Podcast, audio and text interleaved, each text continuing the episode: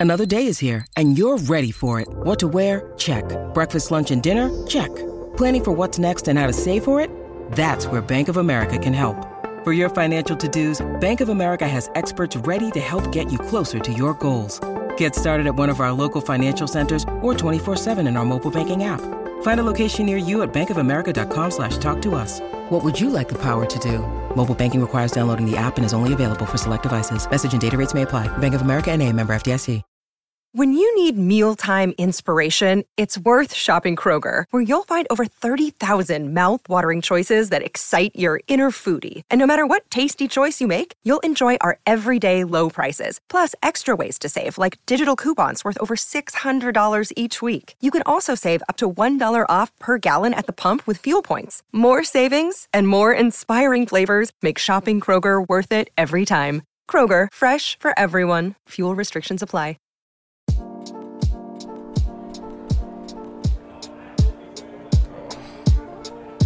Adam, we're live. I know. It's a little quick. It's a little quick. What's up, everybody? Welcome to the Losers Lounge. Presented by DraftKings Sportsbook. Nope. I'm surprised at how down. Like I got people in my mention. Everybody's so down. No, this is one five in a row. Yeah, I, mean, I know. Like it's like it doesn't matter. It, it's it's it, this is what sports are. It is what sports are. You're like, oh my god, do we suck? Are we terrible, guys? This oh my god, the Nuggets a bad team. Do we need to trade everybody? I do have to let off real quick the funniest reply I got in my mentions tonight. It was that the Nuggets are crazy for not playing Marcus Howard with the second unit. oh man, is that that's what it that is, was huh? my best one tonight. Uh, that's crazy, too, man. Yeah. Um, hey, we're gonna get into it. There are, I think, a couple very interesting things to get into in this one. Uh, it's a loss. I'm not all that surprised about it, but there's some interesting like things to kind of just ask and explore. Unfortunately, I got my homies here with me. I got Harrison Wind. Minnesota is now 26 and 25. They must just suck against everybody else. like they look like the 96 Bulls against the Nuggets. I know, and that's going to be one of our questions: is, is there something to that, or is it just they had two hot shooting nights? I don't know. Over here, I got D line. Man, uh, that sucked. That that sucked. Uh, it was a rough one. Over here, I got Dev. Uh, you win some, you lose some. Um, that that Timberwolves team, they're really, really, really good against Denver. In Denver alone. against Denver. They really shoot the ball well, man, and they do. And that kind of brings us to our top story tonight, in my opinion, our top story, which is, you know, yeah, Nuggets go down 130 to 115. It actually wasn't that close. Um, there's two things that I think are very important here. One, and I want to save it for later, but I'm going to set the table with it now. The second unit. Facu's the problem, guys. You got to get him out of the line. Everything's solved if you do that. Tonight, that second unit looked exactly like what we saw before the switch was made. So it's kind of like maybe it's not a total fix now. We can't, as I've been trying to say, we can't pin everything on one guy. That second unit looked exactly as as horrible. But I actually think that when the starters came back in, they, they were getting murdered as well, and it just the wheels came off. We've seen this story before with this team. But I actually think that there is something to Minnesota style play. And tell me if this feels like a hot take to you. I mean, I'm, I'm very curious. I I'm very interested that Chris Finch was here during the Kenneth Faried stint. Mm-hmm. That he coached with a, a, a dunker spot offensive rebounding monster in Kenneth Faried, Yeah. and that he goes to Minnesota and has Jarred Vanderbilt, a for, you know a former Nuggets player who that's his forte. When he was taken in the second round, the thing that stood out about him was he grabbed like. I don't remember what the number was. It was absurd. It was like 21 rebounds per 36 minutes in It- college. he had like one of the best rebounding rates in the history of college basketball. Yeah, it was his skill set. Was he just has a nose for the ball for his size, very mobile, so switchable on defense. Got good hand-eye coordination. Even though he can't shoot, he's got really good hand-eye coordination, good body control, and then of course he just works that baseline. And they've actually found something. If you actually look at the best five-man lineups in all of the NBA, their starting lineup is right there at the top, al- along with all of the best ones. Now they're missing D'Angelo Russell, but tonight, and I think in the last game too, it stood out. One of the things Denver obviously defensively has its shortcomings as weaknesses, but most teams play with like a big on the block or they play some kind of like five out or this or that. This is a bit old school. When I mean old school, I mean like 2015 16, and that they play a player in the dunker spot at all times, Jarred Vanderbilt, and he's so good at it. And I think it actually is a real problem. I think Denver struggles against that in large part because I think most teams would struggle against this style of offense. Yeah. It's interesting. I mean, these last two games that the Nuggets and Timberwolves have played, Minnesota's blown Denver out in, in each one. They hit 23 threes when they beat Denver in Denver back in December. They hit 19 Right. tonight. And the Timberwolves just have the Nuggets on their heels for like the entire game, I feel like, especially when the momentum flipped when the bench unit first came in and in that uh, first stint, late first quarter. They've just got the Nuggets on their heels. And I wonder if it's part of the style that they play, the coaching. You mentioned they have Chris Finch, they also have another Nuggets old Right. assistant, Micah Nori, on their staff. So I wonder if, you know, they're just ready for what Denver's going to throw at them. Um, but yeah, man, Timberwolves just have their number. It, seems like a really rough matchup for them. Yeah, you talk about them having their number. It also just they have um, strengths that the Nuggets really do struggle at. Um, they they space the floor, knock down the three ball. Denver has a very hard time like trying to slow that down and running guys off of it. Just especially with them running under picks and just giving up the the open three. But also like those rim runner uh, um, athletic big guys around the rim, they give Jokic issues. They just really do. Um, the athleticism and being able to throw it up there um, it, it puts him in spots that he just is like vulnerable in, and also he's not like a, a athletic guy, so he doesn't match them in, into those things. So Minnesota's just kind of um, like the Nuggets kryptonite right now. They play up to that competition, and they just answer a lot of things that the Nuggets are trying to figure out. So while these are not good wins, these are like. Or sorry, not good losses. These are losses that you can learn things in and also try to figure it out. Yeah, like for me, this game, the starters won the first minutes. The bench got beat down so badly, and it was the construction of the bench that we saw before with the three guards, no center. They were so small, Right. so soft. Like n- this is, I, I really, really was missing Boogie tonight in that first stint. Like you could feel it. you could feel like that bench unit was so hapless, and uh, they were just running around. It, I was so confused as to why uh, Davon Reed didn't get run until garbage time. Like when I was watching it, it just seemed like Minnesota was just physically bigger than Denver most times. Yeah, I see. I love this point, but I want to. I want to push on the bench for just a second because it's going to be a big story, and I, w- there's a lot to unpack there. But I want to stay on this. Over the last 15 games, Minnesota actually has the number one offense. If you recall, they got hit with COVID. Towns got hit with COVID. Like Yeah. they had a really un, kind of unlucky break. To you asked about their record. This is part of it. They had a really unlucky start, as most teams have. So it's not really an excuse, but. Over the last 15 games, their offense has been absolutely humming. They've been better than the Phoenix Suns, better than the Nuggets, the Nets, all those other teams. A 117.6 offensive rating in their last 15 games, which is great. Wow. And I really do think, I've talked about this so much. Everybody thinks of floor spacing in terms of shooting. Like you got to get more shooters on the, uh, you know, this or that. I really do think, and it, Karl-Anthony Towns and Jokic not that different. It's funny before the game that Michael Malone was asked about the Timberwolves, and he said we're not that similar. Yeah. People think we are, we're not. I agree, but in a bad way. I actually think this is something we talked about. Denver in the Jokic era every single year has been top three in offensive rebounding until this year. All of a sudden, now they're an average offensive rebounding team. You look at Jarred Vanderbilt tonight. It's so hard to guard a dynamic center with some good pick and roll play and some floor spacers around them when you have that one guy that just has to babysit the rim because there's this dude keeps grabbing offensive rebounds. So to me, it's a lesson I think the Nuggets can actually learn and say, hey, that's actually a key ingredient that might be missing right now. Yeah. Yeah, Vanderbilt dominated this game, I felt like, just rebounding the ball. Uh, nine rebounds, five offensive rebounds. He was just working the Nuggets big men inside. You know, Jokic, Aaron Gordon, JaMychal Green, Zeke Nnaji.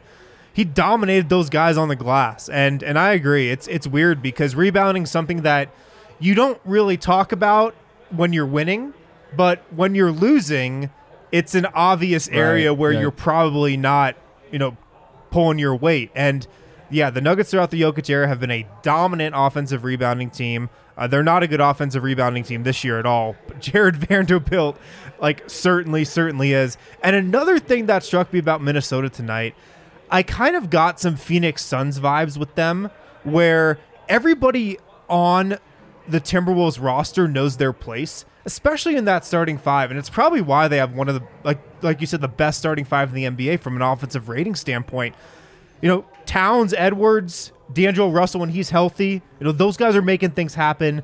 Jarred Vanderbilt, he knows he's not touching the ball unless he's in the restricted right. area Yeah, his job. or on an offensive rebound. And Pat Beverley's there for a kick out three. So I, I just really think they're uh, everybody on Minnesota kind of knows their role, and um, they were impressive. And I know Eric, one of the things you might be thinking because I know we were talking downstairs that Vanderbilt tonight. You look at the plus minus, he was a zero. You look at some of the other guys; they were plus twenty. Clearly, the plus twenty guys, which is the bench guys, that's what won it. But Vanderbilt being a zero means he more or less canceled out Jokic, which is the big thing. Now, Yeah. can Jokic make up, you know, for 24, being outscored by 25? Probably not. That's too much. No. But Jokic himself got, when they were on the court, the Nuggets got beat tonight. And in large part of it, to me, that's why even the starters couldn't get in and sort of stop the bleeding. And that was part Well, of it's it. just that I just, as I saw it, like the bench created such a wide No question. that then when the third quarter started, like the, the Nuggets started to play uncharacteristically, like and they even then the starters didn't quite know what they were doing. It was just chaos tonight. Like it just they got punched in the mouth and were like not expecting it at all. And they just couldn't rebound. And then everything rebound meet in two ways. They couldn't Right. rebound as a team. yeah. They couldn't figure out how to get back going. And then like and then like the it just became comical. Like Taurean Prince and Naz Reid were just They got They confidence, missed man. one shot or two two shots between them in the first half. They each uh, scored like an unbelievable amount. It was just like one of those games where you're like, all right, like what, what are we doing here? Like, what? but Dev, I this do is- wish Jokic had sat. By the way, now You wish, yeah, you know, yeah. 'cause we'd be like, man, look what happens when Jokic doesn't play. You get murdered. Uh, Dev, this two games in a row, they've lit the Nets on fire. But also, I mean, they do shoot a lot of threes, but they're making a lot. Is it coincidence Denver run poor, or do you think it is something where it's like, hey, they have a little something figured out that works especially well against Denver? Yeah, I think that we like we talk about the Phoenix Suns, and it's always that they don't have those mismatches or they don't have issues with like cross mismatches. I think that there's a lot of them um, where teams just have advantages if they're knocking down the three ball or if they're just spacing the floor in that way. And then also, Minnesota is like really unique because they have floor spacers and then they have crashers. So like at the exact same time. So like right now was or this game was a game that Anthony Edwards didn't even get himself going in, and I think that Yeah. that like even helped them out even more because they weren't just keying in on a guy. Everyone was getting themselves involved. So the the rim running really it, it changes like a lot of things. Uh, you can't like make up for that. The the not having a big guy in that second unit really like changed the dynamic of, of the game because Naz Reid destroyed in that first half. He, I mean, in that in that first stint, and then Ter- Taurean Prince was knocking down every single three three ball. So now they have that going. They space it. and McLaughlin is getting to the to the line, uh, lane. So everybody was going at the exact same time, and the Nuggets don't have a counteract for that. So there is something specific about Minnesota and the way that they match up against the Nuggets. Yeah. Uh, 23 of 48 the first time they played, 19 of 45 this time. So, you know, over 43s between two matchups. and it the was like all the bench. lot. Bench. Yeah. Uh, like Dev said, Anthony Edwards made one three tonight. Yeah, Carl last Towns made 10 of them. one three tonight. Yeah. Beverley had three. He also had three in that first meeting, or, or the last meeting they had. Taurean Prince just was a beast. Malik Beasley too. Well, this might be a two segment. We could start it right now, but it's going to bleed in because there's a lot to get to. I mean, that was the story. I wanted to lead with the Vanderbilt aspect Yeah. because to me, when I just think about missing ingredients this year, yes, the shooting, yes, the Murray's play creation, this or that, but just the rebounding. And you wonder, like, Aaron Gordon has been such a good fit in so many ways. But one area that you look at, you think, if he's your four, is he grabbing offensive rebounds and putting that same pressure? Not, so far, not yet. We'll see if that's a long term thing that needs to be solved. But the bench tonight's the story. I mean, there's no question about it. Nuggets were good. The Nuggets actually started this game, I thought, a little flat footed. Like Denver, they did, but they were they still won. They still won their minutes, but there were points left on the board. Like Denver went up 17 to 10 or They something turned like the that. ball over seven times in the first five minutes Yo, of this game. I, I looked at that Disaster. 17 to 10, and I think there was like a missed shot, and then the other way they hit a three and went 17 13. You're like, man, I feel like Denver should be up 10 points right now. They're only up four, I- whatever. I was positive we were going to be discussing the turnovers as Yeah, the yeah. key story well, of the game. guess not how many turnovers they finished with tonight, do Oh D-line? my god, they had like nine and eleven seconds, so they probably had twenty. Mm, no, that's the thing. They only had 12 turnovers tonight. Yep. They didn't turn the ball over after the first quarter. So the so they should turn the ball over. They? No, like they, they, they set the tone early where they just took off with the lead after that. No, Right. they just miss, started missing threes after that. This that. is a classic. This has happened all year. and then when we were really blaming the bench, you know, early on and trying to think through this, it was about sucking Oh, the air out of the room. When play you're, the blame game. I'm just saying when it, when you're up three points and then you go to the bench, second unit comes in, and next thing you know you're down 15, which is what happened in this one. I mean, it really was like 15 points. Starters came in, they also got smacked. Um, what went wrong with the bench?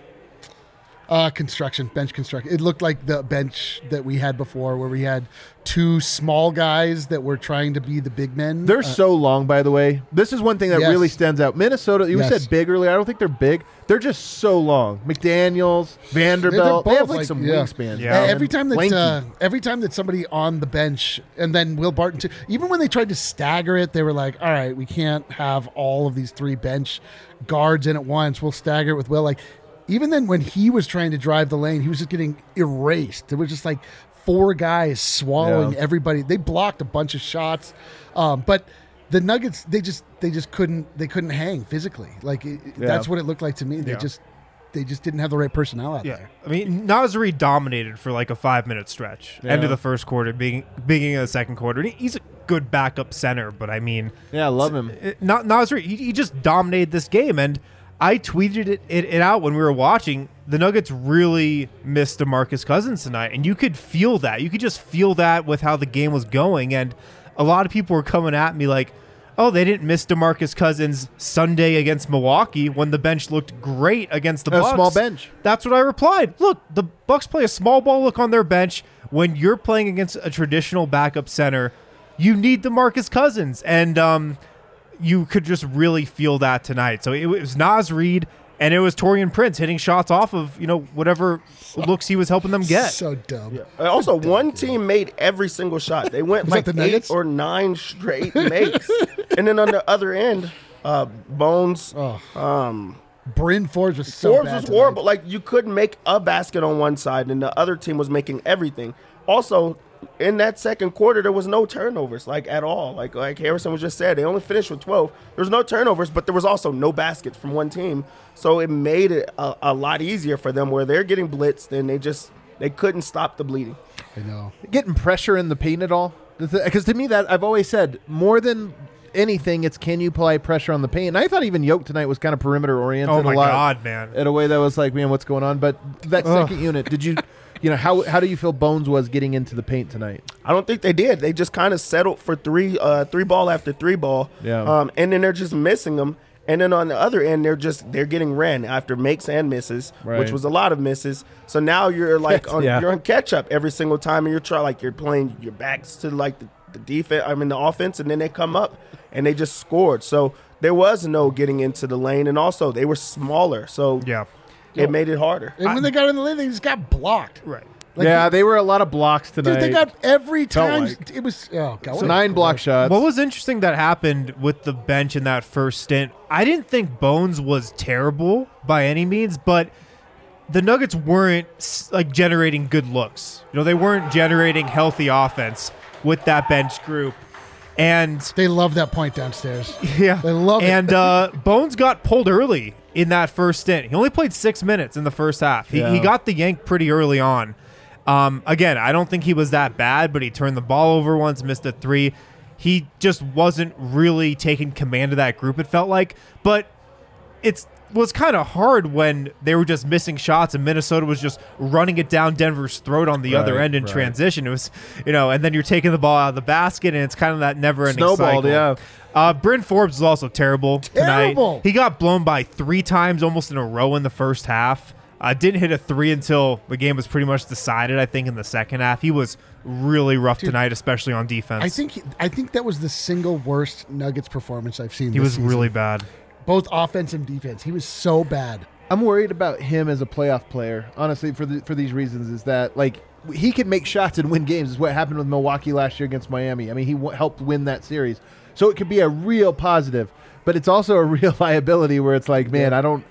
uh, You know, he's he just can't guard. This isn't a thing where he can have Yeah. hot defensive games. It's like he's if you have the wrong matchup or if he's just like being exploited there, that could be an issue. But tonight, I, you I don't think you can pin it on any one guy with that second unit. It was just so bad as a whole, and it was so discouraging to see.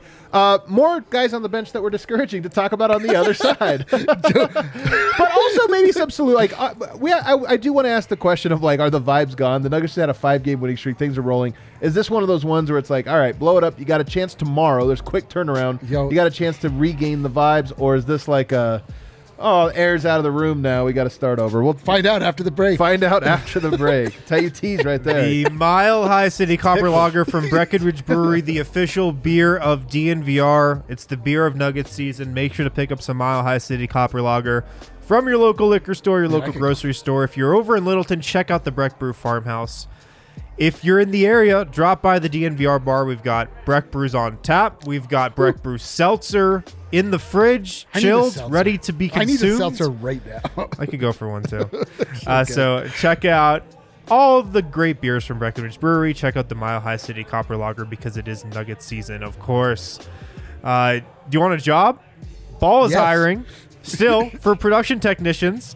Uh, they're looking to fill line capacity at their Golden plant right here in beautiful Golden, Colorado. Uh, they're looking for production technicians that pays $27.39 per hour with potential for increases at 6, 12, and 18 months on the job. Offers exposure to a lot of other manufacturing opportunities at the plant as well. The production technician role touches on other stages of production, making aluminum cans and ends too. If you want more info, jobs.ball.com. Search for Golden or text Golden to 77222. We have a surprise guest in the house. I don't. I don't know if you guys saw. I just. Uh, we'll see. Maybe. Maybe. Maybe she'll come join here in just a little bit. Sheila Little Maris? surprise. not, not, not, not my wife. Oh. Uh, thank you though. Um, what? back here, uh, segment two here. I just had a surprise. know. I, had a surprise message here. I'm like, oh hey, oh hey, gonna see if uh, she'll come on the show. Um, Zeke Nnaji tonight. It was garbage time, but he went three for three from three, guys. I, I like this guy. Honestly, he's in. He, he might. This is sacrilegious to say. I think he's approaching good PJ territory with me, where I'm like, if he's like shooting it, I'm like, I think that's in. Yeah. I just think it's in now. Like he's I, he's up there with me right uh, right there. He also got benched tonight, which is weird because one, he's from Minnesota, Tough. so it's like Tough, tough, tough man. look. You're like you get your family. They were showing the the, the Nnaji Yeah. family in the house. You got your him. McDonald's All American sister in the house You got too. you got her as well. Yeah. So you think like, and then he gets benched and again. Like I don't know that he was. I don't know that he was the guy that was like, "Hey man, here it's your fault. We gotta get you out of there." He did come back in and made some threes in, uh, in garbage time. I know we talked about this in the pregame show a while back. I'm I really am ready to see if Zeke Nnaji can handle a play being run for him because he's not that guy right now. He's just a floor spacer. Get to your spots. We're running this play, but your job is the space. Can he? Can you run him off like a double pin down and see if he can catch it and shoot? And if not, like he, I trust him just to give the ball back to the point guard. You- I think that yes, I think that uh, I have to like adjust my um, idea of what Zeke Nnaji is. He's clearly a knockdown shooter, like he's a, he's Automatic. a shooter. But I think that the Nuggets need him to be a, a physical big man, and I think that's where I have the issue of trying to see if he belongs or not, because he just kind of just gets pushed around out there and uh, doesn't really protect the paint like as far as like as a big man does. He's a really good on-ball defender and like has a lot of activity. I want him to be a little bit more aggressive, so it's it's difficult for me to see it in that light. But when he's knocking down, I mean, when he's shooting the ball, I do feel confident in his shots, and I really am ready for the, the for the Nuggets to run pin downs for him, for them to come off of like a you know a pick and pop and be ready to shoot. Um, and things like that. I'm I, he. I feel like he is progressing, and I want to see him become more of a shooter because you have to be confident. If you watch Bryn Forbes go in and go one for seven every single Right. game, they're like just having space. They're putting him in spots where he can like try to succeed. He's just not making making them. So why not give it to the guy that is knocking down shots? But Dev, he's not very dynamic, and I think that's part of it. Is and neither is Britton Forbes. But that's the thing is like if you run him off two pin downs and throw him the ball and he's not open or whatever, like I don't. There's nothing else for him to do other than reset. You know, basically maybe make basic reads, and I think that's maybe part of it. Yeah, I I told you that uh, when our PH and PHNX brethren were here, um, Saul specifically, who went to Arizona, so he watched Zeke Nnaji's collegiate career. He like talked about how he was a beast. Yeah. how he was like a rebounder. He was all around the rim, like the exact opposite w- w- of what we have come to know Zeke Zeke game as. Like he wasn't, he didn't know him as a shooter because that in that system he wasn't allowed to shoot threes. So it's weird. Like he is like in my mind a finesse big guy, and yeah. like I don't. I s- think that's the accurate thing, though. Like some guys can dominate at the college. Like college level is so. for sure, but it's just wild. Like that was his identity. He called Yeah. him a beast. Like I I would call Zeke Nnaji a lot of things. First off, Piano Man. Second off, uh, the, the Twine Twick Tickler. Uh, Beast would be like pretty low down. I'll tell you what's crazy. How can somebody who's that good at piano have such bad hands? What? Like, don't you Dude, think he- he'd have good hands? he fumbled a lot think- today. I think- Everybody did though. The ball was finesse clearly covered in I grease. think. I think Finesse finesse fingers? fingers. Yeah. He's got the old FS. yeah. Um, I mean, Zeke was really Needs rough on the more glass Beethoven, tonight. like real Like, passionate. No, he needs to play like uh, what is that? Uh, Great Balls of Fire. Uh, Billy, Billy whatever. uh, that can be his next YouTube video. That channel hasn't been updated in a while. Uh, but Zeke was really bad on the glass tonight, and um, with no Demarcus Cousins, they needed him to rebound the ball more, and he couldn't really do that. He gave up some offensive rebounds, lost a couple defensive rebounds, um, but I don't think it's any coincidence that he didn't look as good tonight without Demarcus Cousins. Like those two are a perfect fit together. True. Boogie and Zeke Nnaji, Like Boogie can roll to the rim, he can bang inside, he can clear space down low. Zeke can go around the perimeter, knock down shots. Like that is a perfect fit. Dude, and um, Piano Man and Boogie. well, here's- think about that. Well, here's another advantage to if you're using him at coming off of pin downs. One of the values of having a double pin down, they call this in, in basketball terms a strong pin down, two guys setting the screen, is that it's very hard for a chase defender to get around two screens without forcing a switch. So a lot of times you can. Now, if that's Zeke Nnaji coming off two, number one, it means a power forward has to chase him. Yeah. Power forward's not usually coming off of pin downs like that, although it's a little more common in today's NBA. And if you use Boogie DeMarcus Cousins as the second screener, almost always he's the guy that ends up getting the second the, the the second guy. So you can actually one hope you can start getting Zeke Nnaji on pin down so he turns and shoots it would be really cool to see. But two, you might be able to get DeMarcus Cousins switched onto a four or smaller early off at a possession, and now you run your offensive set from there. So I think it's maybe worth it. The trust issue is the thing with Malone. Like, I mean, this is the same with Bones. It's the same with all of these young players. Like Michael Malone, very he's been burned before in the past, guys. He's uh, he's, maybe he's been in relationships, Dev, where he's uh, he's been burned by trust, and it's very But very difficult. I'm I'm still super high on Zeke. Like if he has a center next to him and can play his position, I think he's like the perfect role player to have around Nikola Jokic, man. He, He's the perfect uh, low usage, high efficiency guy. Right. To to play off of Jokic. He's versatile defensively. I think he's a great fit in Denver. I'm, I'm, I'm just really happy with Zeke. it's funny because defensively, him and Vando very somewhat similar. Like they're versatile, they can move their feet. Offensively, I swear to God, they're yin and yang. They they Also, like personality wise, personality wise, but really like they possess none of the same traits. Yeah. Like Vanderbilt, incredibly tenacious. Just Yes. plays like rebounds like a monster. Just absolutely can't no touch at all. Someone no, call him a beast. no, someone call him a beast. Zeke, not quite a beast. Incredible touch. You know, like they really are uh, a yin and yang there. It's kind of funny. It's true. I'm creating the perfect uh, emoji to illustrate Piano Man and Boogie together uh, in the chat. I'm sorry, I can't. Uh, I can't be paying attention. I'm looking for the uh, dance. I mean, we've all got our priorities. We do all have our priorities. JaMychal Green tonight. So, you know, he's a minus eight tonight off of the bench, which isn't the worst. I mean, you got Bones Hyland, Austin Rivers, who are way worse. He has 12 points, four rebounds, two assists. But as you mentioned, he does. He looked really good against a small lineup. Maybe he's a utility player against teams like that. Tonight, though, wasn't really an impact player.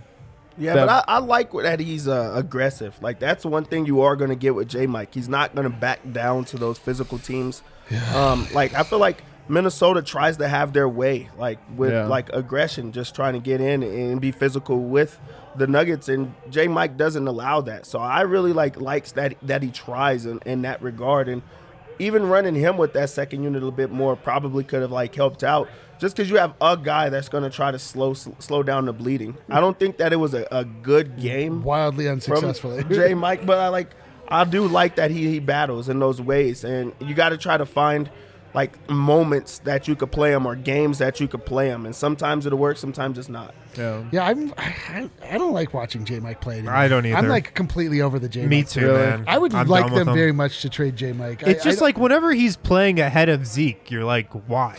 I agree. Like, because then he shoots a three, it's, he misses a three. He uh, shoots a mid range, he misses. He gets some garbage. He's a tough guy. You're you're not lying about that. He's in there. He's fighting for rebounds. He is putting in effort, uh, which was something that like you was you couldn't get from anybody else on the bench tonight. So that that did stick out.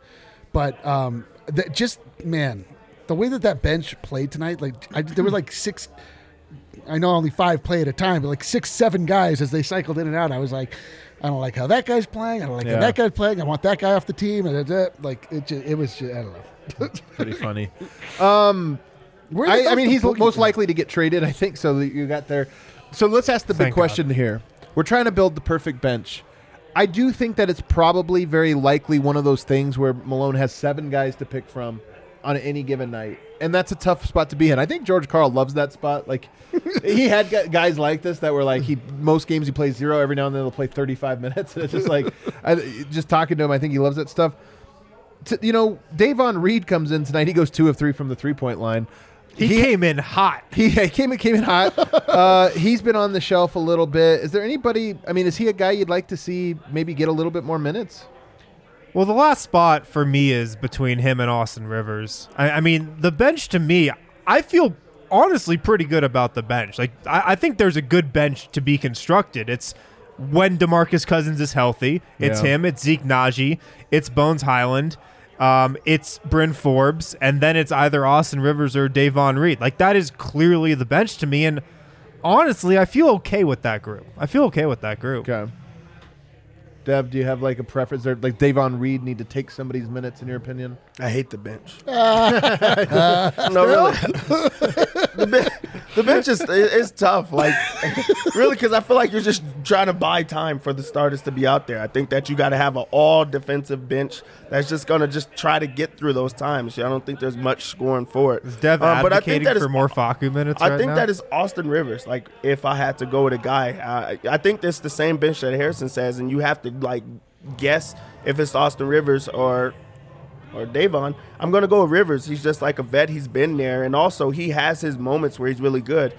Lately, we haven't seen the defense like that. We've See, that's the thing tonight, and he got benched tonight too, and I think that was part of it. Is he was out there, and it's like, hey, we need somebody to get a stop it. Him, not he wasn't getting them either. and he used to be that guy. So like he has to get back to that. And I, I mean, it, I think it's not a coincidence that it's came with the success of him on offense, where he's starting to get himself going. But the defense is what's going to play him. That's the reason that he's on the team. Like I feel like he has to be a little bit, um, you know, better on that side of the floor. But I would go with Rivers.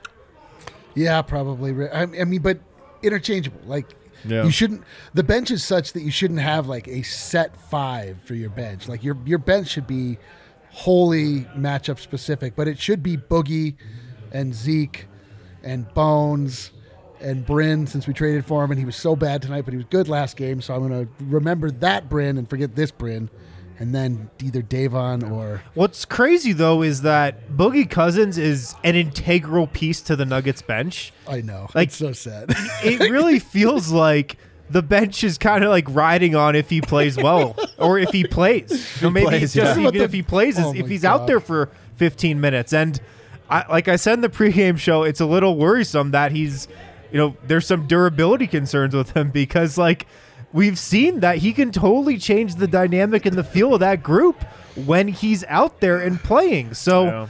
That's it's a big storyline. A, a guy on a ten day contract could potentially be the key, Is there anything- or maybe is the key to the Nuggets. Is there bench. anything more Nug life than Boogie Cousin. Our, our fate is in his hands. rising on Boogie Cousins. Michael Malone had a comment a couple games ago, man, where he, he Michael Malone said a couple games ago, like, we need Demarcus. like, we need this guy. And I'm sitting here tonight and I'm thinking, yeah, they oh. do. they need Do you think Which is crazy. Do you think it's Demarcus Cousins they need, or do you think they just need a the viable presence center? of a big, yeah. Same thing. I, I honestly think it's the second one. Boy, Like, it is, yeah. but that's what we have. I don't Yeah. know who else that is. Like, yeah, I'm just saying, if you made a trade for like a Robin Lopez or something like that, it would, to me it would be a major. It would be even an upgrade because Robin Lopez, I- I can't dribble, though. You know? It feels Do you like need it that? could just be anybody. I feel like that's kind of some of the value that Boogie brought. Can we get like just like a big like log or something, like just like a large object that we could just put in the Coast. middle Can we get Coast to Coast? Where's of- at? I mean, like an actual log. Probably like you know a what? piece I, of wood. I actually am serious about this one thing. It is the two positions in the NBA that most get like cycled through. Point guards. We t- I've talked about this. It takes a long time to develop, so there just ends up not being very many of them. And then it is centers too, where it's like there's serviceable centers that get pushed out of the league for no reason other than everyone's trying to find the next center, or, you know, this or that, or play small. There's just so many reasons to not stick with a semi-washed veteran that could just be your backup, like Marcus Gasol. the would be unicorns great. have unicorns have ruined it for the Yeah, lunch they're- pailers. We're always lo- looking for unicorns. Like, we just get a guy that can go out there and just rebound. Like, What's and- his three point percentage? You're like zero. Zero. He He shoot the just- goddamn thing. He's a big log. yeah, it's just, that's all he does, man. Come on now. Um, let's go back to the starting lineup here because there's some stuff in here tonight. I will say, Aaron Gordon tonight, man. I don't know what got into him. The What- weed or in what got Minnesota out of him. sucks. Apparently, what got out of him? I mean, he has these games, man. He's so. I, I it's hard to complain because he's been so great. We've raved about him all year, but there are some nights where you're like, just go bang with these guys, man. Go inside, go do something, be aggressive, and he just wasn't tonight. Over four from the three point line, only took nine. shots. went three of nine at seven points. Got some cardio in. There's like uh there's like good games, there are bad games, and then there's these type of games. This was a horrible game for for Yeah. Aaron Gordon, and I really thought that he'll be up for this type of challenge. Like it's guys Wrong. that are. Um, you know, as athletic as him and, and do a lot of the things the things that he does. He's the one guy on the Nuggets team that I feel like can match, you know, their um, athleticism. Like Yeah. he just can't. And also he wants to like bang with guys down there. He, he wants to be involved, and he wasn't in this game. And also, like I, I mean, I've been saying it for a while. I just don't think that he's engaged defensively anymore. Mm. And now the offense like is starting to like go away. He went 0 for 4 from three and just kept shooting. I mean, kind of yeah. forced. He kind he kind of forced more, most of the shots up, and just kind of didn't feel like he was part of the offense. Like really, I don't want to be hard on him because he really has been playing. You know, He's been playing really well Well, lately. really He's well, been yeah. playing really good. But this was not a good game for him, like at all. And it's also not a coincidence that the Nuggets played really poorly in the game Right. that he didn't play well. That's a good point. Uh, I just remembered earlier when I said the Nuggets were up 17 to 10 and it looked like they were going to put them away. I remember the sequence now. Will Barton back to back three pointers, Oh, rolling man.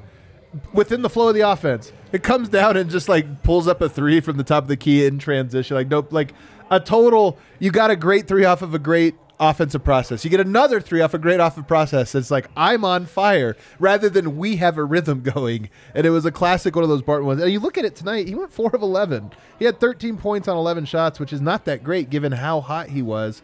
But it's one of those things where it's like when the Nuggets are rolling, especially early, trust that your offensive process is the reason you're getting there. yeah. It's better when everyone feasts than when one guy feasts. Yeah, I mean, you if you take out Will Barton's first quarter from most of these games, Oh, he's usually doing nothing Yeah. over the rest of the game. His, but to be fair, his first quarters have been fantastic. Like, oh real yeah, they've been hot. great, and it's been a reason why the Nuggets been a great first quarter team. But he just doesn't really have an impact a lot of times after that. And Yeah. um, he, that play that you mentioned, man, like it was, and It was a tide turner a little bit. I thought the Nuggets were about to go up 15. Will Barton has one of these once a game where he has a sequence where you're like, wow, Will Barton, you know, he's exactly what the Nuggets need to complement the Jokic Murray two man game. Yeah. And then he has another sequence right after that where you're No like, wow, I can actually see why everybody hates this No dude. one is more committed to feeding their haters. Exactly. You think it's on purpose, maybe. He's like a he's like a wants to make sure everyone is fed. The people that support him, the people that hate him. We all have arguments. Uh, it's fantastic. Thank you, Will. Uh, I don't really have tons of mo- notes on Jeff Green and Monte Morris. I don't think Jeff Green did he play or He went four of eight tonight, 12 points. no? Did he play? Was he in the game? 22 minutes. Was Monte Morris in the game he played? Uh, this game was a stupid game. I hate this game. Can we talk about something? Let's t- the Avalanche game is pretty good. Let's talk about that game. Let's hit a break. On the other side, we'll hit our super chats if we have any. I don't know. Uh, I'll tell you what. In the chat right now, we have 335 people. I'm- you guys know what you guys are? The diehards, The the, real sickos, ones, the, the real, real ones, ones. When the our people. Nuggets lose by 20, and you're like, you know what? Let's talk about it. I love that, man. I love these ones. I love you guys the most. Us or them? Them. Oh, okay. I was gonna say Come that's on. What are you talking about? even though uh, you're not looking at the at them, you're looking at Harrison when you said that. There's no way you we locked about eyes at that moment. Thought we had something. I'll tell you what. We should have known today was going to suck when it started snowing. I did know. I'd We be, live in Colorado, too. You were asking. You were questioning our, our vibes in the pregame show. You know, what I- tom- you know what tomorrow is? those uh, were premonition vibes. You know what tomorrow is, Dev? Snow day. Oh, you Snow know, day. I can't believe it. It's I'm just thinking about me it right my now. kids are going to be running around the house while I'm trying to work. Guys, the moment we've been waiting for since September is finally here. In honor of the big game, DraftKings Sportsbook, an official sports Which betting partner that?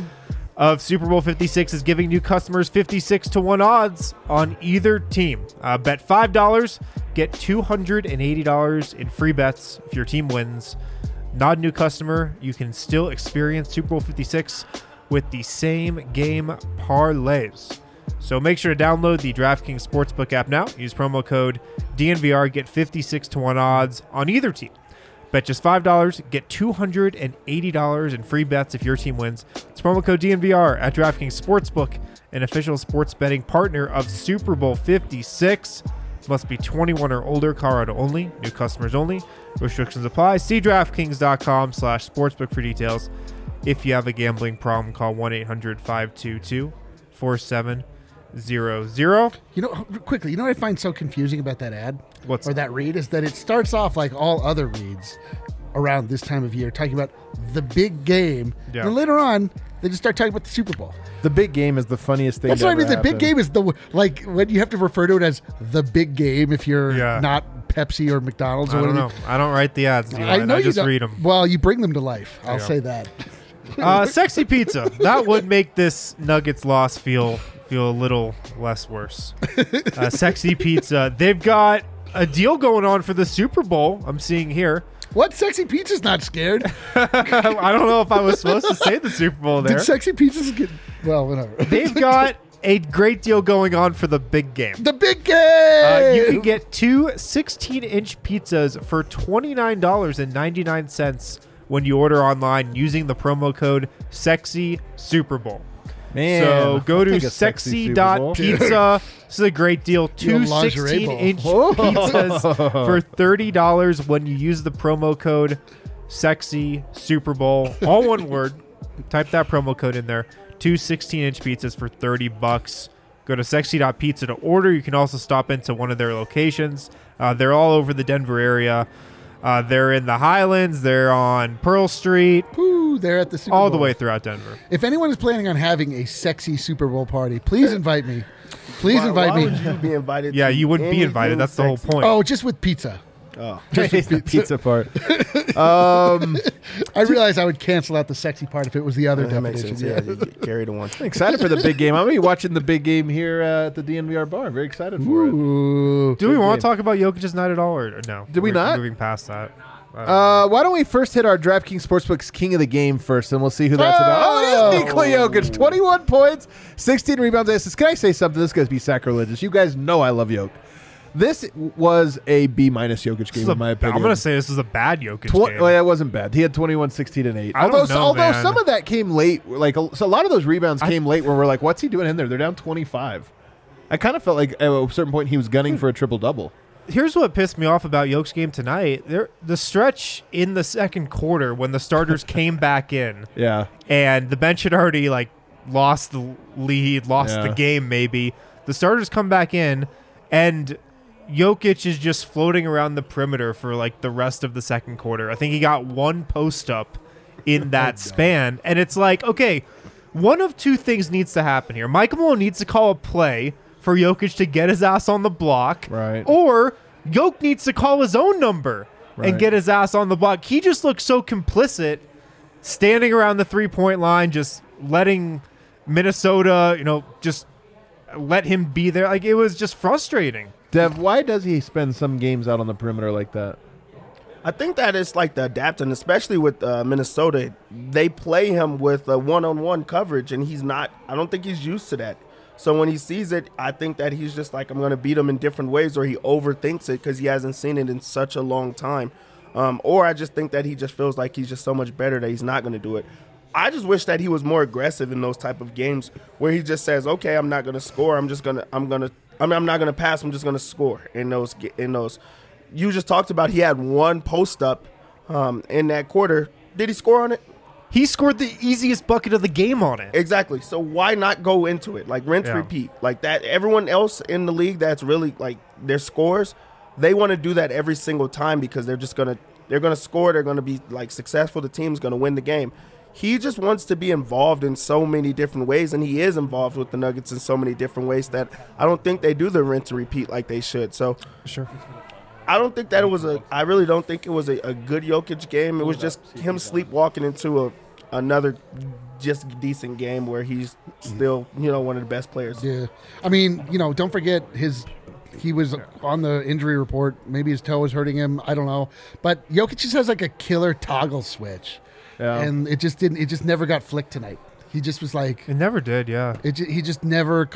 You know, I think that there's with Jokic, you always have to kind of look at like, all right, was he frustrated with everybody else around him? Probably. I certainly was.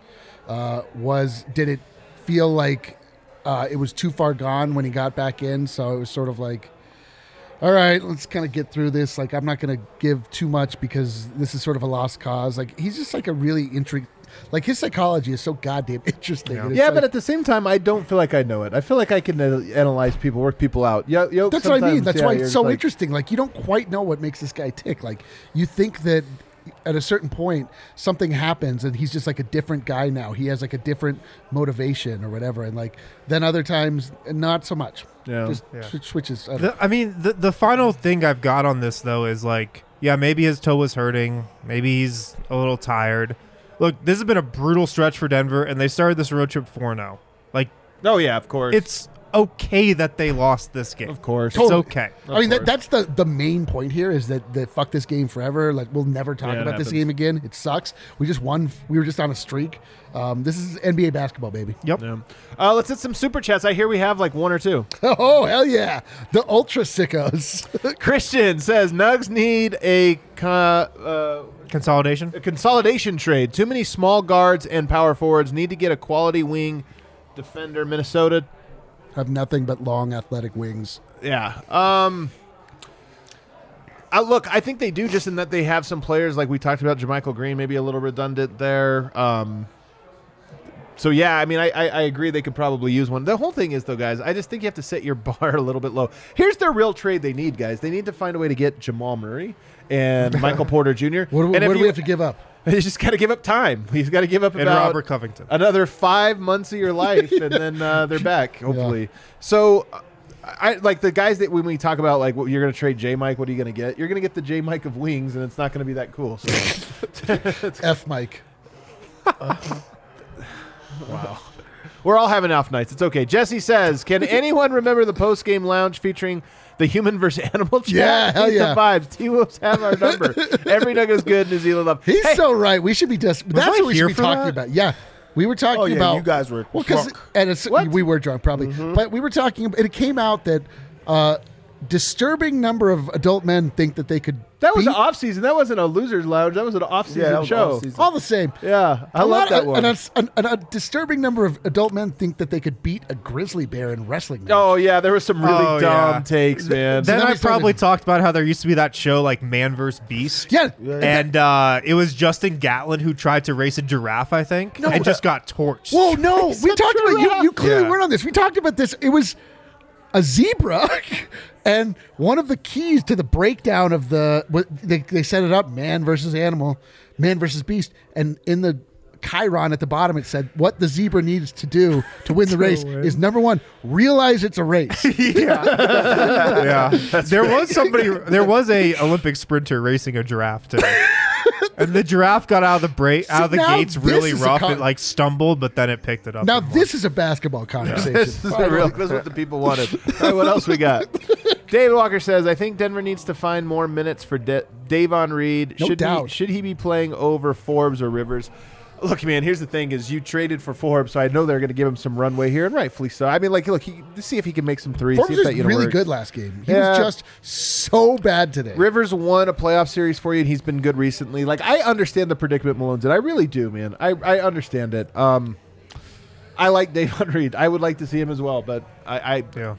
I don't think it's a solution to anything. Johnny, our homie, Oh, says yeah. hippo character falling to the ground in a dramatic way, bursting into tears with the words "epic fail" in the background. Dude, Hell yeah, John. No Dude, one gets to the character. core of us and the Nuggets like Johnny. man, he gets it so well. do you guys like pear or exploding pear, or do you like hippo character? Those are like the 2 Uh, I'm- staples. Listen, I'm a hippo man. really, day I die. you're a hippo man. I've listen. I, I love uh, King Hippo in Mike Tyson's Punch Out. I love Hippo character crying and falling. Uh, and What saying about epic Hungry fail. Hungry? You just Hungry, made like hungry. three references that did not register with me. Really? Wow. King Hippo? King Hippo from uh, from Pu- Mike Punch Tyson's Out? Punch Out. Never played it. What about Are you Hungry? kidding? Well, man, this is crazy because like there are certain things that we're like, yeah, we're old. Mike Tyson's Punch Out, honestly, a top five video game ever made. If- I mean, I grew go- up in like the Fight Night era. If you go to um, the One Up right down the way, they have a mural with King Hippo as the centerpiece. Because Really? He Damn. is such an integral piece of video game design caricature. You punch him in the gut and his pants fall down and he has to No. pick them up, and then uh, that's how you get him. Just I, keep- I have a I have a shirt with King, punches? I have a shirt with King Hippo on it, and more times than not, I've worn it, and people were like, "Oh, it's like you," and I was offended. All right, I'm also, gonna- also horribly racist game, actually very offensive. Oh wow, Eric snuck out. Look at this. Wow, That was the quickest I've ever seen Eric move. Oh my goodness, Eric beat Dev. Dev is stunned. You know what though, Dev? You don't no Dev, school what's up, tomorrow, man? man. Snow Hey, day. let's talk about it. Let's talk about it. No, yeah, absolutely, absolutely. Play some video games. Oh, All right. Are we gaming tomorrow? Are we gaming? You Are we know, gaming? bro. Oh, you You know we're already know. doing it. Uh, all right, take us into that post game uh, commentary. How was was it enthralling? Uh, quick one. Malone was of two minds about tonight, guys. And obviously, there's a part of Malone, a coach, part of him deep inside of him, he'll never be able to turn off. And as you can imagine, that part of him less than thrilled tonight with the effort and the execution. But he caught himself several times. I thought made a real concerted effort to keep perspective on how they've played of late, right? 10 of their last 14, we all know, but also just the way they've started this road trip. So he had plenty to say, but uh, made sure to catch himself and point out, look, they are playing well. And he shared with us his message to the team, which is we don't expect you guys to be perfect. We did not expect you guys to win every game for the rest of the season. So tonight wasn't good enough, but we got to regroup, get back to the drawing board, and get back to our brand of basketball. Uh, and obviously, guys, they've got a chance to do that tomorrow. Um, That is a quick turnaround, man. he agreed that that game was lost in the second quarter. Obviously, their bench dominated our bench in that first half. Uh, and that's two games in a row now, he said, where you have to give the Wolves credit. They've out hustled the Nuggets, they've been more physical, they've gotten after it. They definitely like. You remember when the Nuggets definitely. were in this stage when they're like on the come up? How like you treat these divisional games like they mean so much, and you're like, I can't wait to make a statement against them. And now you're on the other side of that, where this was just like a game. Right. You wanted to win it, but you're right. They definitely have more pride in this game than Denver did. And, And, it's kind like, of blows. Towns went at Jokic tonight. Always does. Always he does. went at him in the post a little bit, but I thought more so just on the perimeter, just like trying to drive it right into Yeah. his chest. Towns plays Jokic well. It's really, Yeah. you know, Jokic has run away from that comparison on, on the aggregate, but the head to heads are. Yeah. I mean, T- Towns gets his. Um, all right, move along. Uh, oh, Va- he was asked about Vanderbilt and if he thinks Vanderbilt was really bringing something extra because it's the Nuggets, and he said Vando plays like that every night. That's he just does. that's just always how he's played, and that's what he does for them every night. And reminded uh, reminded us that Vando's fighting for a contract too. So uh, He's gonna get one. he's gonna get one. He's on like one of the best deals in the NBA. Yeah. So yeah, Malone, I think fighting fighting his urge to criticize every ounce of that game while also keeping perspective. Uh, but but I thought ultimately he, he did keep it. I think I'll tell you this.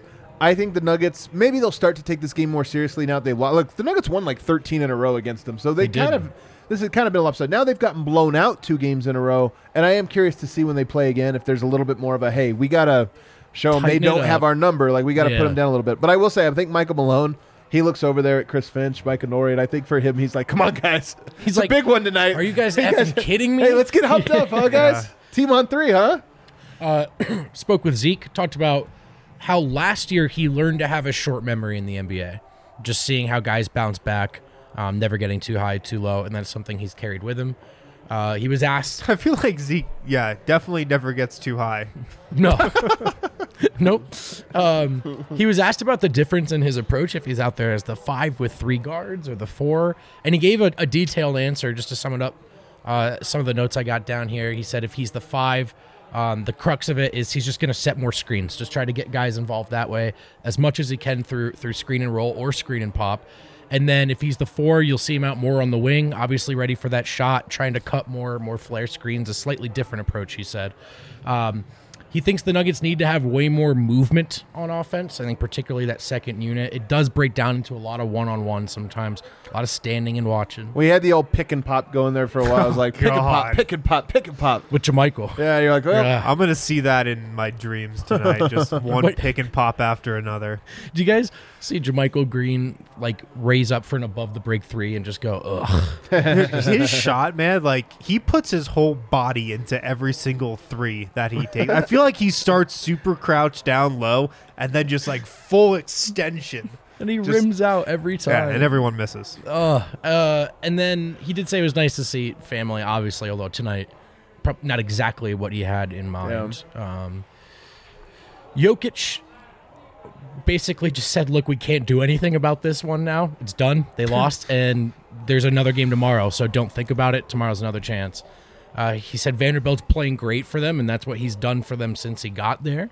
He was asked once again about being a, a vocal cheerleader, particularly in the fourth quarter, specifically for Zeke Nnaji, who hit a three, and Jokic was up and off the bench. Jokic. He said, uh, I just tried to cheer the guys. They won the quarter. It was good that we won at least one quarter. Um, the the most on brand quote of the night from Yoke, he was asked to just sort of reflect on where Denver's at right now. Where, where's the team at? We are six games above 500. Is that a good thing or is that a bad thing? I don't know. I mean, it's so true. I think it's a good thing, but what do I know? I'm not the MVP. Uh, I think we are in a good spot, but we could be even better. Uh, true. Yeah. That's true. And then uh, he was asked if Minnesota did anything differently defensively tonight to, to make his life hard. Um, he only took, I, I think, 16 shots tonight. And then he said, last game I took like eight, or was it seven, or was it nine? I'm just trying to play the game the right way. Did they do something different? I don't know. I did have five turnovers.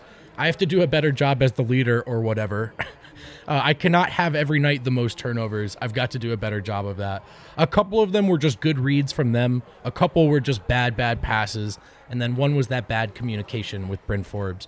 He said a couple of things, uh, a couple more things. He said that is what they do. Minnesota's defense, they do turn you over, um, but I think we could have controlled a couple of those. So I, again, look, I, I think the Nuggets were really. I don't think they've lost sight of that. It's four and one, right? Right. As bad as this loss was tonight, it's just one, and they've got another chance to get one back tomorrow. That was definitely the vibe.